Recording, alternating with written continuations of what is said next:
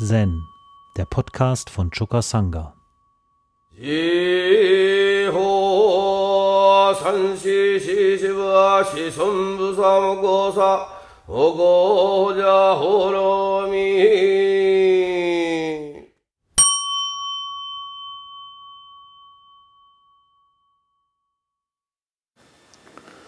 Heute habe ich für euch zwei Koans aus dem Katoshu, die sich mit dem Almosensammeln beschäftigen.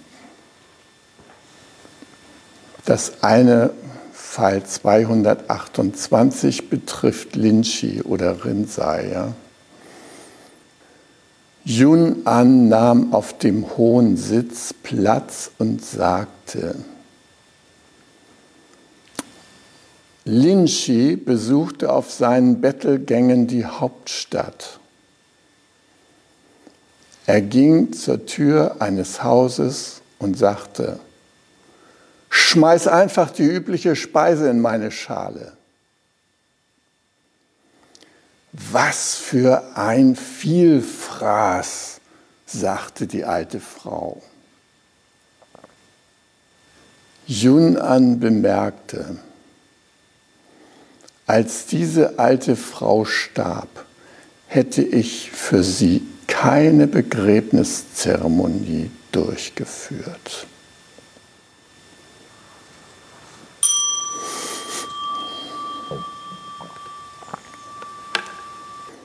Das Takuhatsu-Gehen, wie wir in Japan sagen, oder das Sammeln von Almosen, das war zur Zeit des Buddha die Übung, der sich die Mönche und Nonnen am Vormittag hingaben.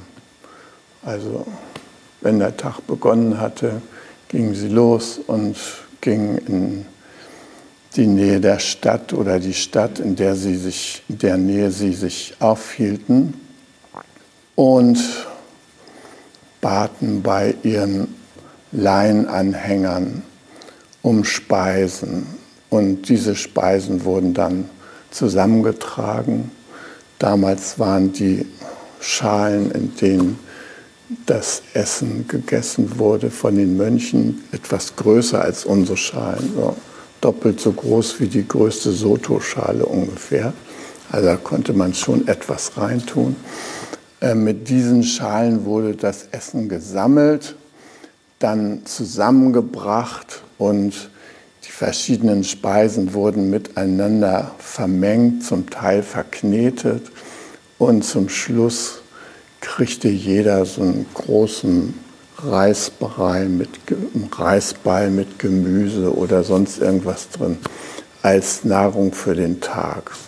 Und das war dann auch die einzige Mahlzeit. Ja, mittags wurde dieser Ball dann gegessen gemeinsam und dann waren vor allem Meditationszeiten angesagt, ja, äh, drei Nachtwachen insgesamt, also abends und noch zweimal am frühen Morgen und am Vormittag. Und ähm, das war sozusagen das übliche, der übliche Tagesablauf für Mönche und Nonnen zu Zeiten des Buddha wenn die nicht gerade auf Wanderschaft waren. Manchmal gab es natürlich auch Gelegenheiten, wo die Sangha insgesamt eingeladen wurde von irgendeinem Gönner. Da gab es dann auch reichlich Speisen und da konnten sich dann auch also richtig satt essen. Ja. Es war extra für die Sangha so ein Festmahl, was so veranstaltet wurde. Ähm, in China war dieses Almosengehen natürlich auch noch angesagt, aber da hat sich ja schon äh, der Buddhismus verändert in dem Sinne, dass äh, nicht so wie in Indien diese Arbeitsteilung war, hier sind die Laien und die sorgen fürs Essen und da sind die Mönche und die sorgen für die Lehre. Ja? Hm. Entwicklung der Lehre, Entwicklung der geistigen Entwicklung und so. Das war in China schon etwas verändert, unter anderem dadurch, dass die Mönche da anfingen, selber für ihre Nahrung zu sorgen, indem sie in den Klostergärten, ähnlich wie hier im Togenji, selbst Nahrung anbauten.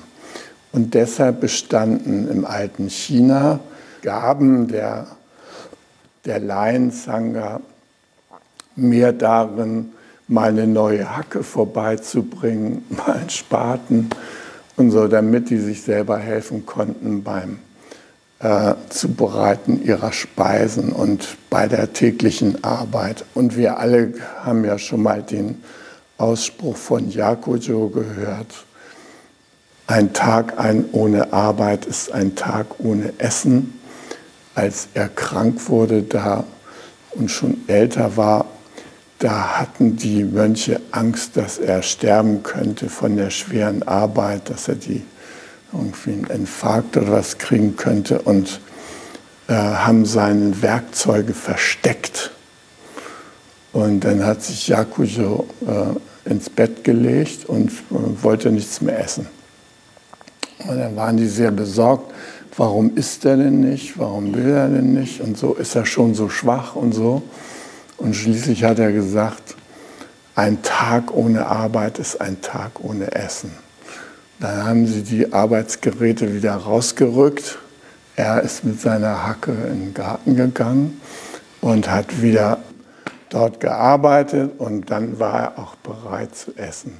Also es ist eine ziemliche Veränderung in Bezug auf Indien, was da mit dem chinesischen Zen passiert ist. Da war viel mehr im Vordergrund so eine gewisse Autonomie der Klöster, ja, was die Nahrungsmittelversorgung anging.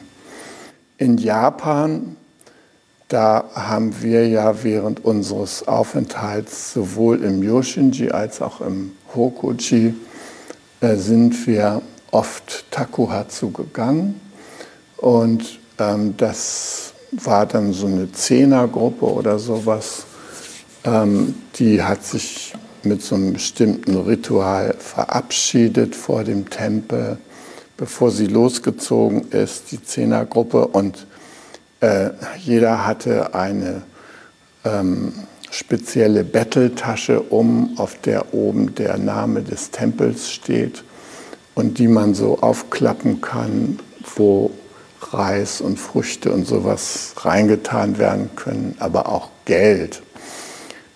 Die Vorbereitung für Takuhatsu, die bestand vor allem darin, sich die speziellen mh, hm, Sandalen kann man nicht sagen, sondern so eine Art kleine Fußläppchen selber zu weben, so aus so einem äh, Garn, das es auch bei uns gibt, ja so Schnüre, mit denen man Pakete einpackt so etwa. Ne?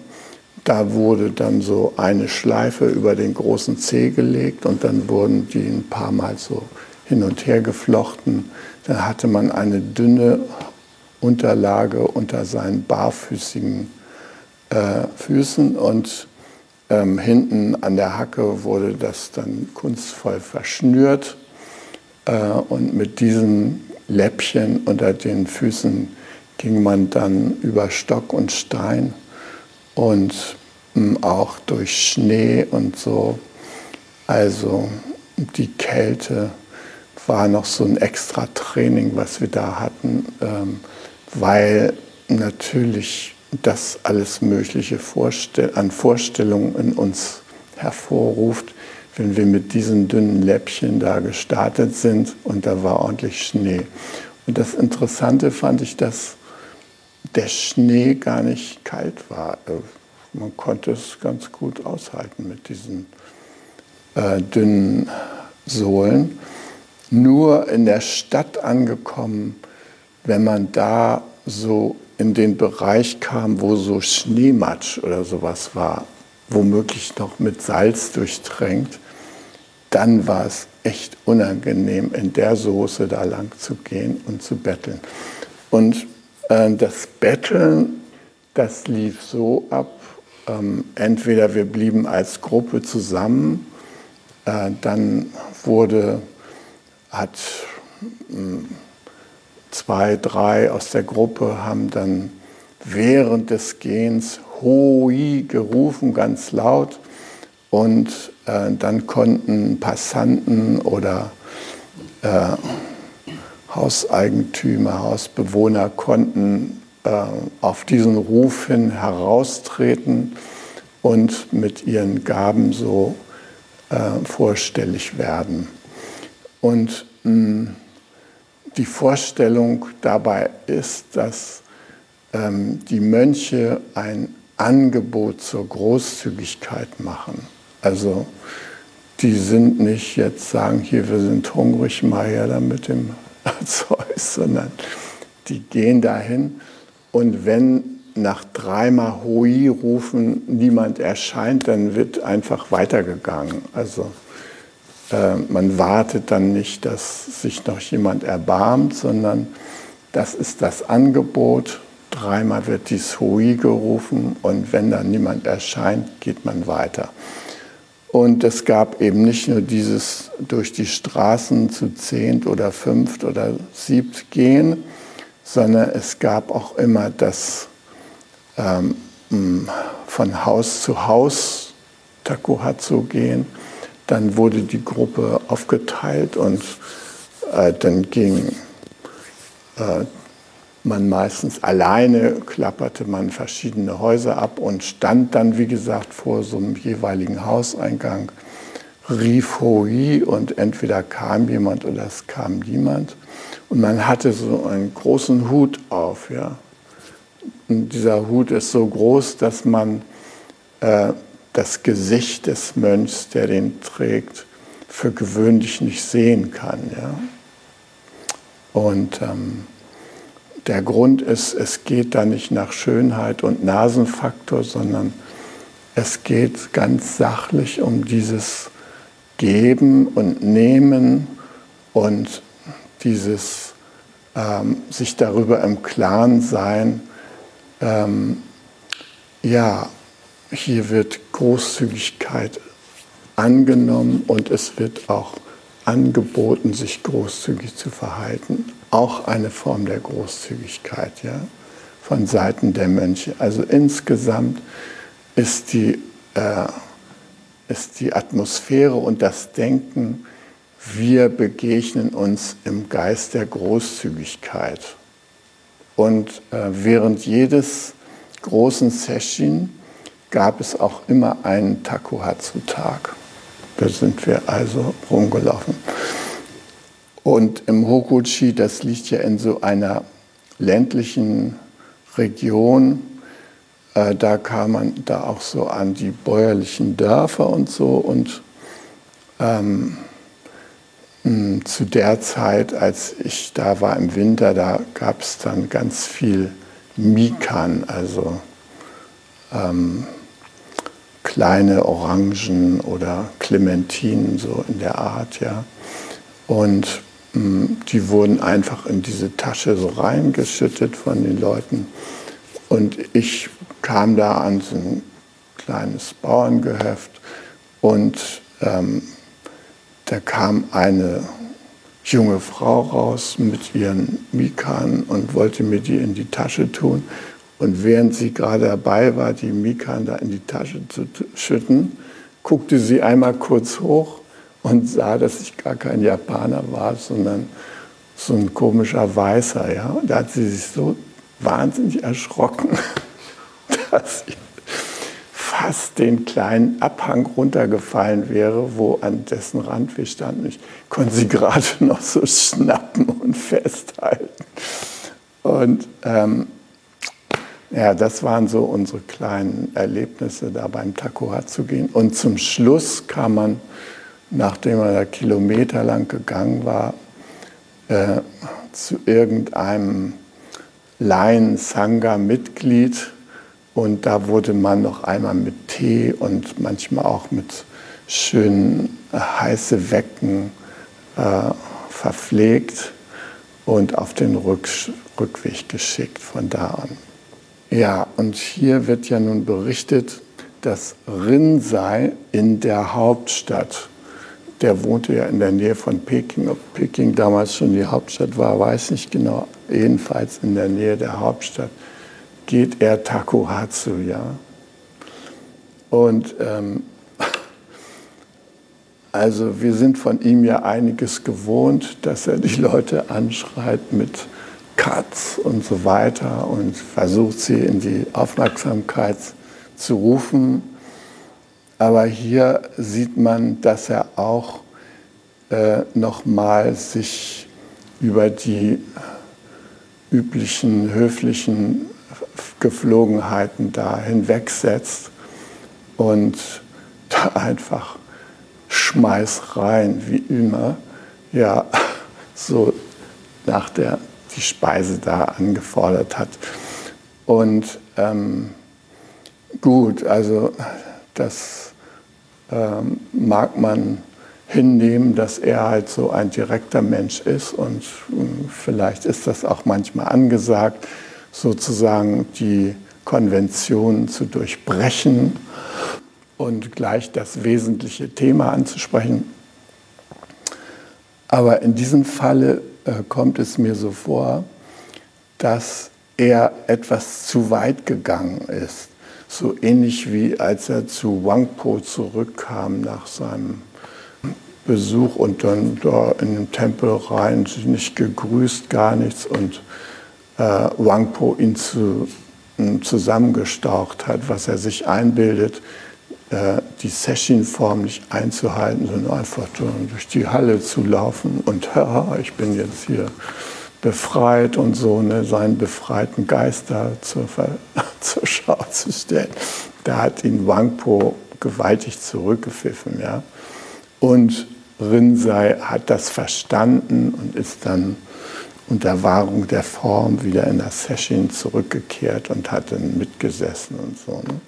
Und hier da wird er von dieser alten Frau, also die alte Frau ist ja so eine Metapher im Zen, die irgendwie immer so eine Art höhere Weisheit, die in bescheidenem Gewand daherkommt, äh, darstellt. Ja, wir kennen das von dieser alten Frau im Kiosk, wo die Mönche da immer zum Berg teisern wollen und dann ruft sie den hinterher, äh, ach, auch schon wieder so einer, der, da langläuft. Und, und die sind echt jedes Mal, hallo, was soll das denn, ja?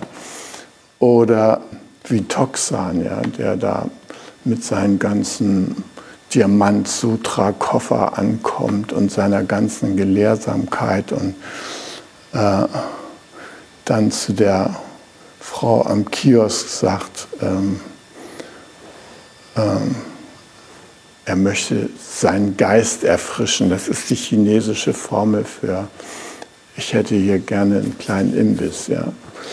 Und, und die Frau fragt dann, ich frage mich, was Sie da mit sich rumschleppen. Ja. Und dann sagt er, ja, das sind hier meine ganzen Ausführungen und Kommentare zum Diamantsutra. Und da sagt sie, ähm, oh, ich frage mich, welchen Geist wollen Sie eigentlich erfrischen? Den vergangenen, den gegenwärtigen oder den zukünftigen? Und Toxan ist total verblüfft und kann keine Antwort geben. Ja? Und dann schickt sie ihn weiter zu Ryutan. Und da hat er dann sein entscheidendes Erlebnis des Erwachens. Ja? Also diese alten Frauen, dieser Metapher von alter Frau, das sind eben äh, Frauen, die ähm, das Mönchsleben immer wieder begleiten und die irgendwie von einer tieferen, alltagsgeprägten Weisheit sind, als die Leute, die sich da um die Korns und die reine Lehre bemühen. Ja? Und die können die dann immer wieder mal verblüffen. Und das ist für die heilsam und hilfreich. Ja? Und hier sagt die Frau, diese alte Frau, die da den Rindsei Speise gibt, äh, die ist dann nicht devot und äh, ja, ja, schon gut oder sowas. Nee, die sagt, du Gierschlunks, ja, frisst dich, frisst dich hier so durch, ja. Also die, die zahlt mit gleicher Münze heim, könnte man sagen, ja. Die, äh, die antwortet so äh, ähm, entsprechend. Naja, der Mönch, der das hier nun berichtet, ja, Yun An, der sagt ja dann, äh, nachdem er diese Geschichte berichtet hat, äh, ja, als diese alte Frau starb, hätte ich für sie keine Begräbniszeremonie durchgeführt. In Rinnsei-Deutsch bedeutet das natürlich wunderbar, wie sie ihm geantwortet hat. Ja, das hätte man nicht besser machen können. Aber es klingt halt in dieser offiziell überlieferten ähm, Version so, als ob er das beanstandet hätte, wie sie geantwortet hat. Ja? Ich ähm, habe dieses Chor neulich mit Silvia äh, bearbeitet und ähm, da sind wir einfach drauf gekommen, dass das äh, wunderbar ist und dass diese alte Frau da nicht nur eine adäquate Antwort gegeben hat, sondern dass sie eben auch ganz ihre Speise hingegeben hat. Also sie war sehr fürsorglich. Ja? Sie hat ihre ganze Fürsorge noch gezeigt. Und das war uns eben sehr wichtig, diese beiden Elemente da festzustellen. Ja? Also Rinnsei mit seiner provozierenden Art, die alte Frau reagiert angemessen, aber sehr hingebungsvoll. Und ja, das ist auch so ein geheimer Zug dieser immer wieder erwähnten alten Frauen äh, da an den Kiosken und wo sie auftreten in den Choren, dass die so etwas fürsorglich Hingebungsvolles haben. Und ähm, ich finde, dass es äh, an der Zeit ist, das auch mal genauer zu untersuchen. Ja? Wie diese Verhältnisse tatsächlich sind, wenn man mal die Chorenliteratur durchgeht. Ja. Also, was es damit noch im Einzelnen auf sich hat. So, nun habe ich ja noch dieses andere Choren euch äh, angekündigt. Hm, das ist der Fall 237 im Katosho. Da heißt es, das Koran heißt das Verdienst des Spendens von Lebensmitteln der Sangha. Und da heißt es, in den Vorträgen des Daye, also Dabui auf Chinesisch, Daye Japanisch, wird gesagt, drei Bände der Agama Sutras beschreiben den, das Verdienst des Spendens von Lebensmitteln der Sangha. Ein Sila-Meister fragte Skanda, was ist die größte aller verdienstvollen Handlungen? Skanda erwiderte, das Spenden von Lebensmitteln der Sangha. So, der Skanda ist ein Hindu-Gott. Und dieser Hindu-Gott wurde, äh, wie verschiedene andere Hindu-Götter auch, 24 an der Zahl, eingemeindet in den buddhistischen Pantheon. Ja. Und da japanisch heißt er Itaten. Und äh, gibt es einen extra Altar, wenn man in in den Tempel reinkommt, Rokochi, gab es auch ein extra Altar für Itaten. Und vor diesem Itaten-Altar wird auch regelmäßig ähm, rezitiert, einmal das Hanya Shingyo und dann das Shosaisho. Shosaisho ich frage mich manchmal, ob uns das klar ist, was der Inhalt dieses Shosaishu eigentlich ist. Ja, wir übersetzen das ja meistens nicht. Also das ist das Sutra zum Abwenden von Desastern. Ja, also wir sind immer wieder umzingelt von Möglichkeiten, in Desastern zu, zu landen. Und da gibt es also diesen wunderbaren Bodhisattva Itaten, der angerufen wird zum Schutz vor Desastern.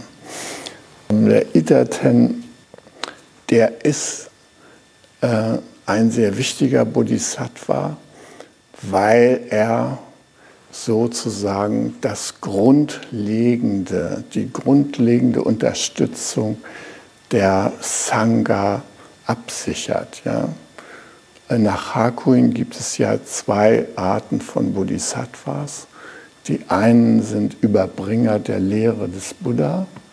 Seit der Erleuchtung des Buddha am 8. Dezember beim Erscheinen der Venus äh, wird die Buddha-Lehre immer weiter übermittelt bis auf unsere heutigen Tage.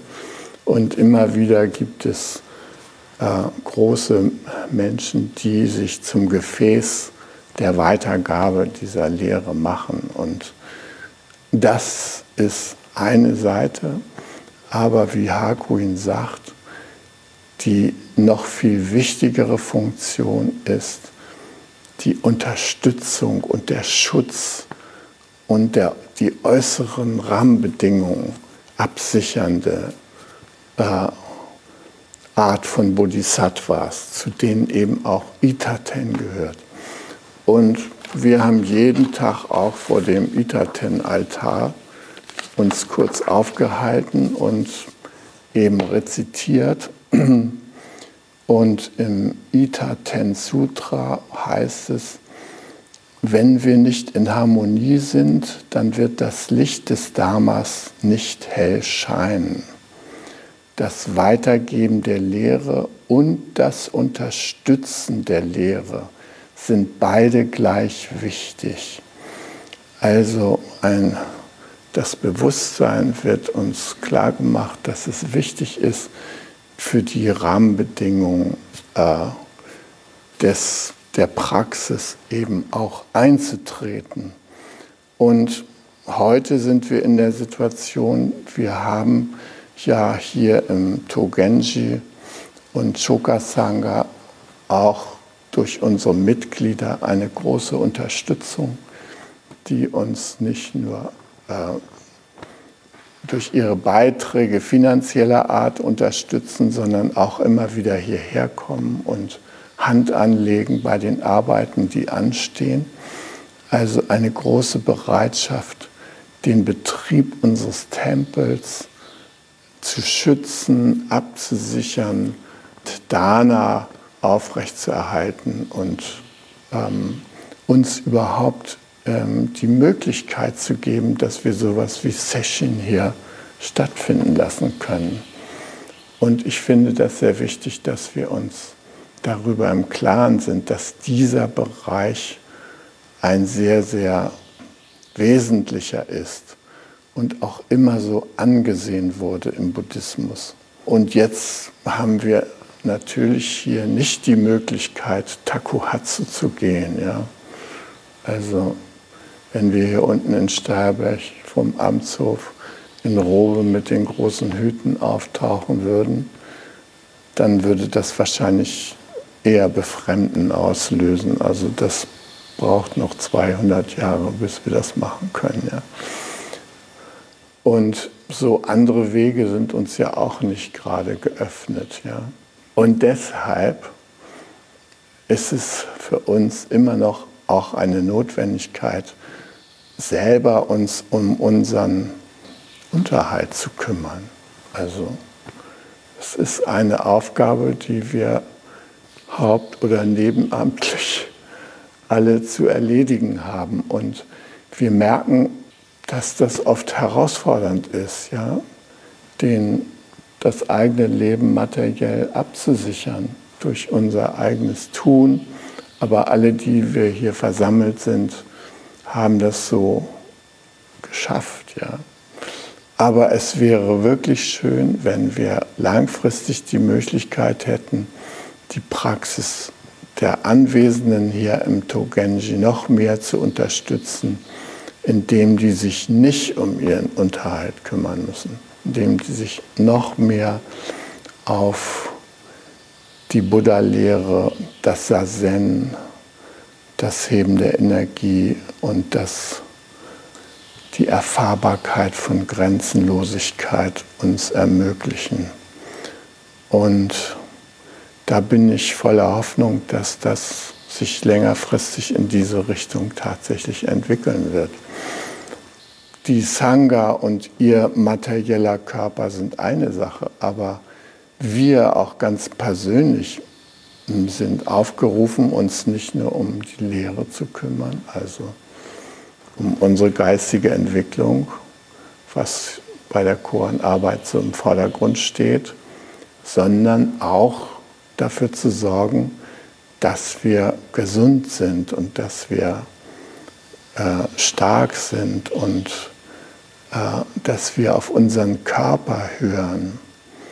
Und ich erinnere mich in meiner Anwaltszeit, dass ich oft über meine körperlichen Grenzen gegangen bin. Ich habe oft mich sehr angestrengt und bin auch sehr ins Funktionieren gegangen, also das berufliche Pensum abzuarbeiten und so. Und äh, infolgedessen hatte ich häufig, häufig äh, Rückenbeschwerden und oh, alle möglichen äh, Sachen, die mir wehtaten im Körper und so. Und ähm, ich bin dann zu verschiedenen Orthopäden gegangen, die haben mich dann vor ihre Röntgengeräte gestellt und eine teure Rechnung geschickt und gesagt, sie wüssten auch nicht weiter. Eigentlich wäre nichts zu sehen. Ja? Und ähm, schließlich bin ich bei einer wunderbaren Physiotherapeutin gelandet, die war schon 78 Jahre alt und ähm, die turnte mit ihren Klienten. Also man machte mit ihr so Yoga-Rollen und sie mit ihren 68 Jahren, tschüt, machte einem alles vor und man selber dachte, oh Gott, äh, kriege ich das hier hin und so. Und sie hat einen immer wieder ermutigt, das zu tun und so. Und äh, zu meiner Überraschung berichtete sie davon, dass sie als mittelalte Frau, ähm, da lebte sie in Marokko und da hat sie einen, ähm, dass ihr, ihre Wirbelsäule irgendwie verfallen. Jedenfalls hat sie einen wahnsinnigen Buckel ausgebildet und konnte gar nicht mehr aufrecht gehen und so. Und ja, und sie sagte, diesen Buckel hat sie sich mit Yoga abtrainiert. Und das fand ich eine äußerst erstaunliche Aussage, dass man also so eine Veränderung des Körpers irgendwie weiterentwickeln kann. Ja? Und sie sagte, wenn man mit seinem Körper gut kooperiert, den respektiert, den auch akzeptiert in seinen Äußerungen und ihn so richtig liebevoll wertschätzt, dann ist er bereit, viele Schritte zu tun, um unser Alltagsleben zu unterstützen. Und das habe ich ausprobiert. Und ich finde das immer noch wieder hilfreich, mich daran zu erinnern.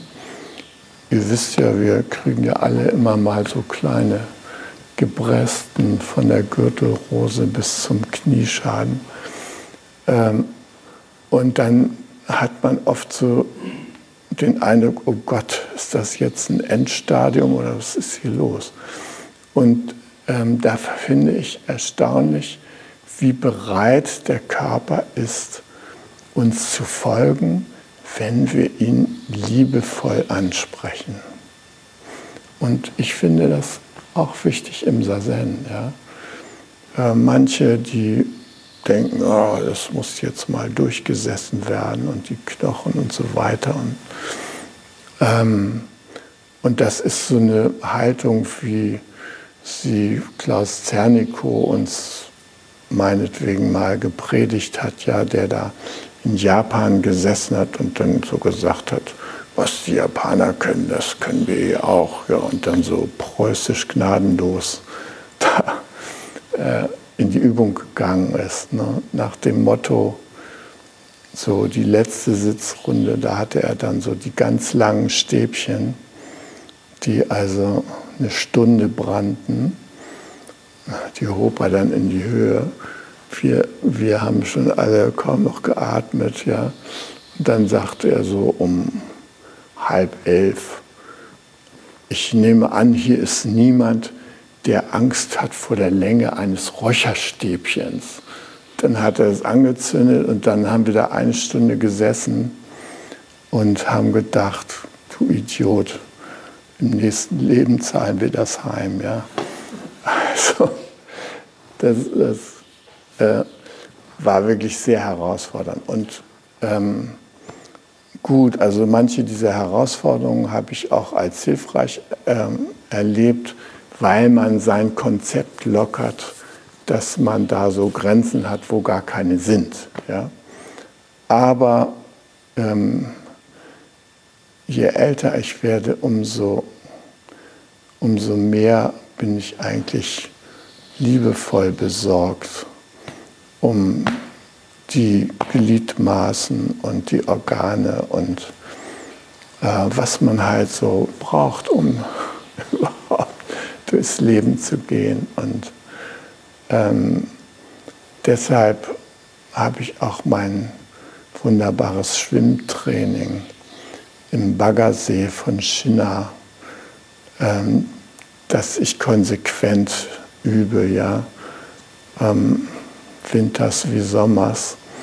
Und das merke ich einfach, dass das meinem Körper unglaublich gut tut. Ja. Ich schwimme da mal 700 Meter, mal weniger. Und äh, es ist nicht nur so, dass die Schwimmbewegung so wohltuend ist. Dieter und ich, wir waren ja mal bei minus zwei Grad am Ufer und sind da reingesprungen. Nee, es ist, dass man in ein Kontinuum eintaucht von Lebenswelt, Schwäne, Gänse, Frösche, äh, Weite bis hin zu den Maschinen, die irgendwo am Horizont da am Baggern und Steine zerknacken sind. Und gleichzeitig ist man wie so in einem Ausschnitt des Universums mit allen Seiten, ja, Sonne, Mond, alles ist da bei diesem See präsent. Und, und, und es ist so ein lachhafter, schmaler Streifen von 50 Metern, wo morgens erstmal die Hunde Gassi geführt werden und man dadurch auch zur erhöhten Achtsamkeit angehalten ist, damit man da äh, durch die Hundehaufen zu dem Wasser kommt. Aber es ist insgesamt eine total äh, äh, berührende Ganzheit, in die man da eintaucht. Es sind nicht nur so ein paar Wellen, die man da vor sich hat. Nein, man taucht richtig in einen wichtigen Abschnitt des Universums ein. Und das finde ich so erfüllend und das finde ich ja auch so erfüllend hier bei uns am Tempel, dass man so in diese Welt der Vielfalt und der Diversität und der, äh, wo sich die Natur von sich aus erheben darf, ja, wo nicht wir jeden Quadratzentimeter vorschreiben, wie gewachsen werden soll oder so, die Gebiete haben wir auch, aber wir haben auch vor allem dieses, wo man dem Universum bei der Selbstentfaltung zuschauen kann. Und das ist etwas, was sich nicht nur geistig auswirkt, sondern auch körperlich. Man wird davon getragen. Und ich jedenfalls erlebe das als sehr beglückend, diesen Kontakt bewusst wahrzunehmen. Und das empfehle ich euch auch während unserer gemeinsamen Tage hier, dass ihr noch mal so merkt, wie wir zwischen Himmel und Erde hier einerseits verortet sind und andererseits in einem unglaublichen Geborgenheitskontinuum uns bewegen dürfen. Und dafür bin ich einfach dankbar. Hi. Um jungen Menschen den Aufenthalt im Togenji zu ermöglichen, bitten wir um ihre Spende. Alle Spendenmöglichkeiten finden Sie auf chukasanga.de/spenden.